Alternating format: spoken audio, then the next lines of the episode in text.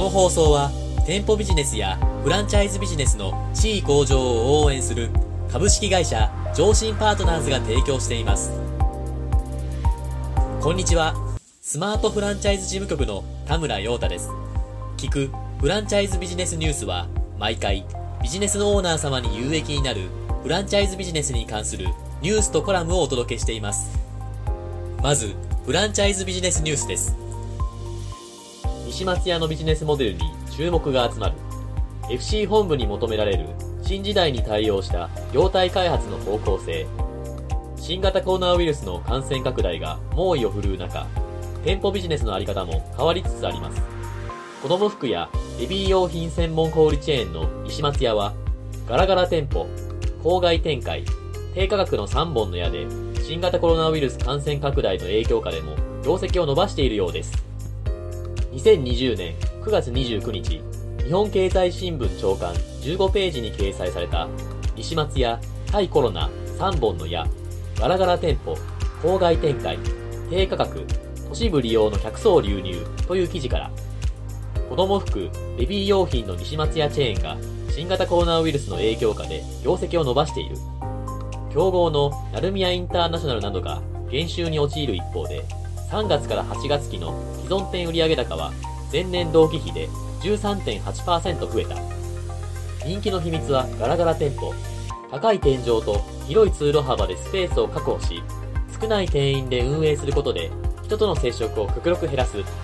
価格の安さも育て層に受けている。この記事より、低価格はともかくとして、ガラガラ店舗や郊外展開は FC 本部が今後の業態開発をする際の着眼点となるかもしれません。一つ目のガラガラ店舗については、新型コロナウイルス感染症の影響で、ソーシャルディスタンスというこれまでにはなかった新常識が生まれました。この新常識がコロナ後にも続くかどうかはわかりませんが、これだけ社会にインパクトを与えた事件ですから、この風潮が年単位で続く可能性は十分にあるでしょう。このことを踏まえると、今後はソーシャルディスタンスを確保し、一定程度の収益を確保できる業態を開発していくことは業態開発における一つの方向性になるものと言えるでしょう。なお、小売業と異なり、顧客一人当たりの売上高、購入する量に限りのある飲食業やサービス業でこれらを実現するためには、商品、サービスの単価を高めていくほかありません。そのため、石松屋の3本の矢の一つである、低価格については、すべての業種、業態に当てはまるものではないように感じます。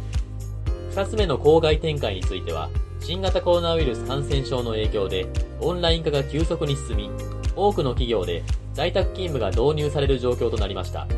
結果、コロナ前と比べて都市部に通勤する人が減少し、都市部で事業を営んでいる事業者が苦境に立たされることとなりました。一度進んだオンライン化の波は、そう簡単に元に戻ることはないでしょう。ソーシャルディスタンス以上に、社会に根付く可能性が高いのではないかと感じます。そう考えれば、郊外立地でも成り立つ業態を開発することは、店舗ビジネスを営む全ての企業にとって重要課題になるのではないでしょうか。新型コロナウイルス感染症問題の影響により、店舗ビジネスのあり方も大きく変化していくことは間違いありません。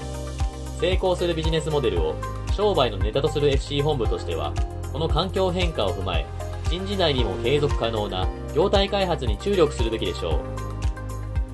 続いてコラムです。フランチャイズ本部構築時に策定すべき FC 展開計画とは？FC 展開を目指すにあたってどのようなことを計画しておけばいいでしょうか？これは過去に弊社がサポートをさせていただいた清掃系 FC チェーンの経営者からいただいたご質問です。FC 本部の立ち上げも一つの新規事業となるわけですから本格展開の前に計画書を作成しておくことは当たり前です。一方計画書というと一般的には収支計画投資計画、資金調達計画等をイメージしますが、正直申し上げて、これから FC 展開を開始する企業が、これらの数値計画を詳細に作成したとしても、あまり意味はありません。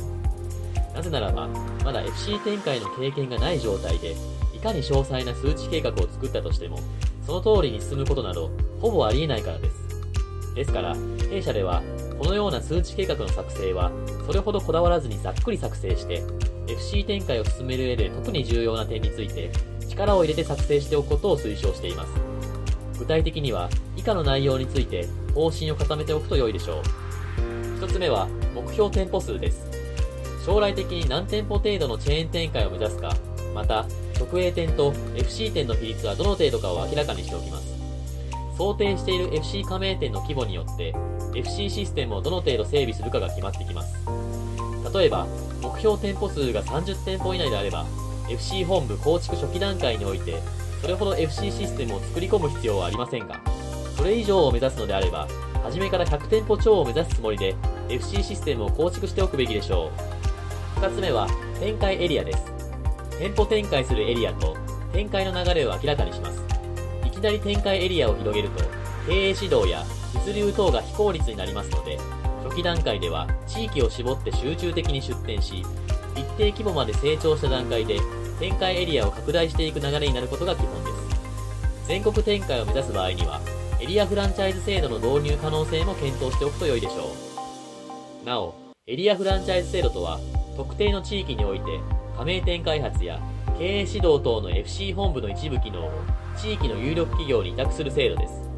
例えば、関東で直営展開している本部が、きなり九州地方に出店しようとしたとしても、人脈もなければ地域の情報もありません。このような状態で FC 展開を進めようとしても、簡単には進まないことは明らかです。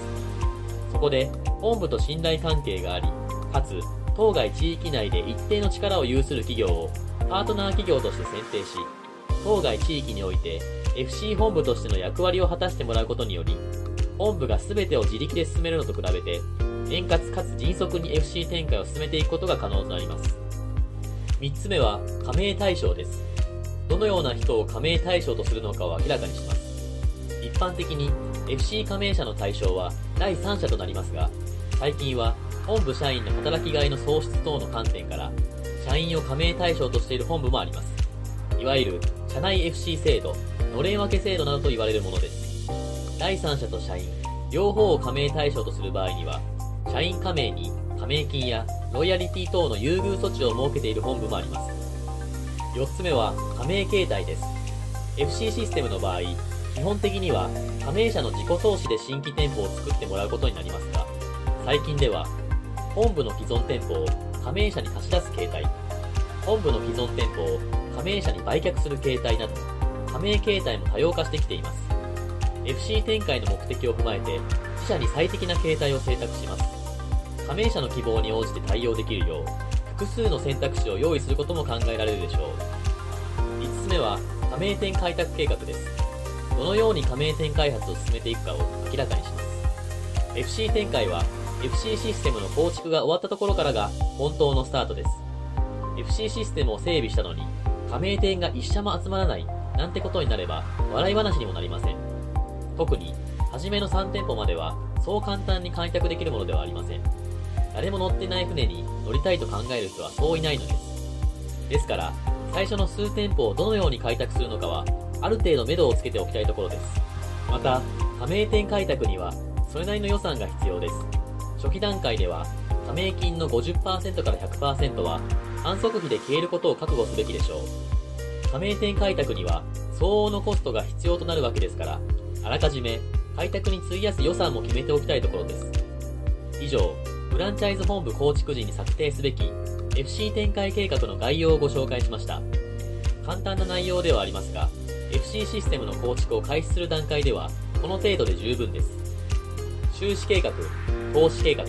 資金調達計画などについては、FC システムの構築が完了し、本格的に募集を開始する段階において、改めて目標、計画を策定すればよいでしょ